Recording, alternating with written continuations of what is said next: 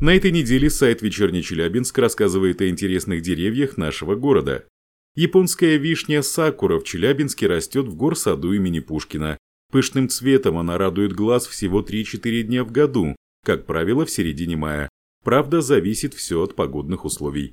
Эти и другие факты из истории и современной жизни Челябинска вы найдете в издании «Вечерний Челябинск онлайн» по адресу в интернете вечерка.су.